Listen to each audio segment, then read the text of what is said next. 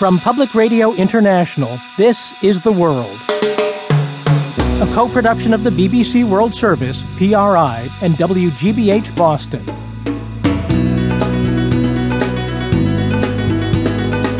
It's Thursday, August 5th. I'm David Baron.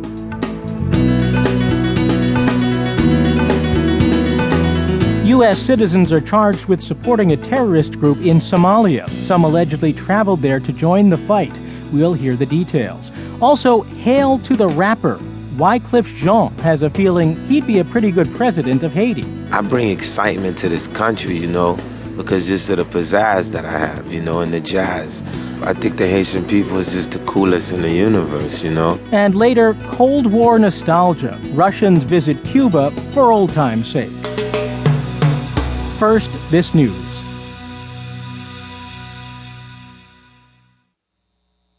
BBC News with Ian Purden. The US has announced that 14 people in three American states are being charged with terrorist offences, including providing money and support to the Somali based extremist group Al Shabaab. The suspects are all thought to be US citizens of Somali descent. At a news conference, the Attorney General Eric Holder gave details of the investigations. Today, the Department of Justice unsealed four separate indictments charging 14 individuals with terrorism violations for providing money, personnel, and services to Al Shabaab, a terrorist group operating in Somalia with ties to Al Qaeda. Two of these individuals have been arrested. Now, these indictments and arrests in Minnesota, Alabama, and California shed further light on a deadly pipeline that has routed funding and fighters to Al Shabaab from across the United States. The US government says Al Qaeda's core membership in Pakistan, along with its affiliates in Africa and Yemen, remain the most dangerous threat to America and its interests abroad.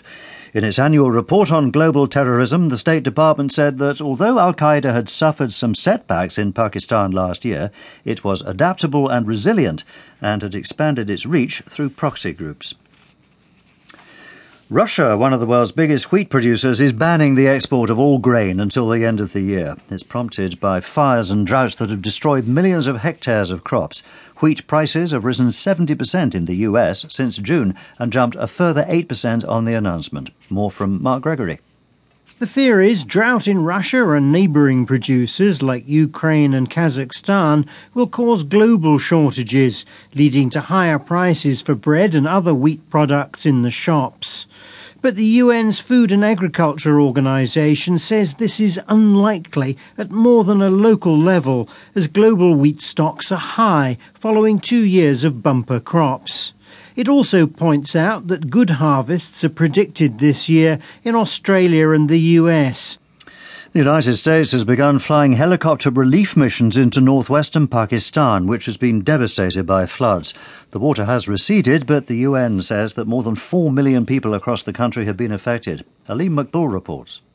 Over a week since this crisis suddenly struck, the United Nations says it fears the situation will worsen. A huge body of water created by record rainfall in northwest Pakistan is now moving south.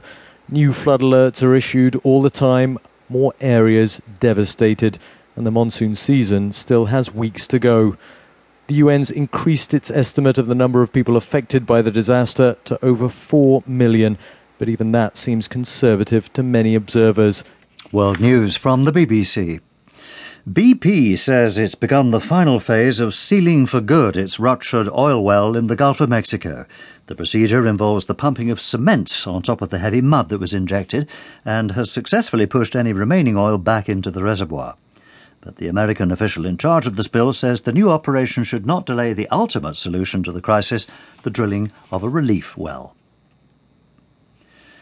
The supermodel Naomi Campbell has told the war crimes trial of the former Liberian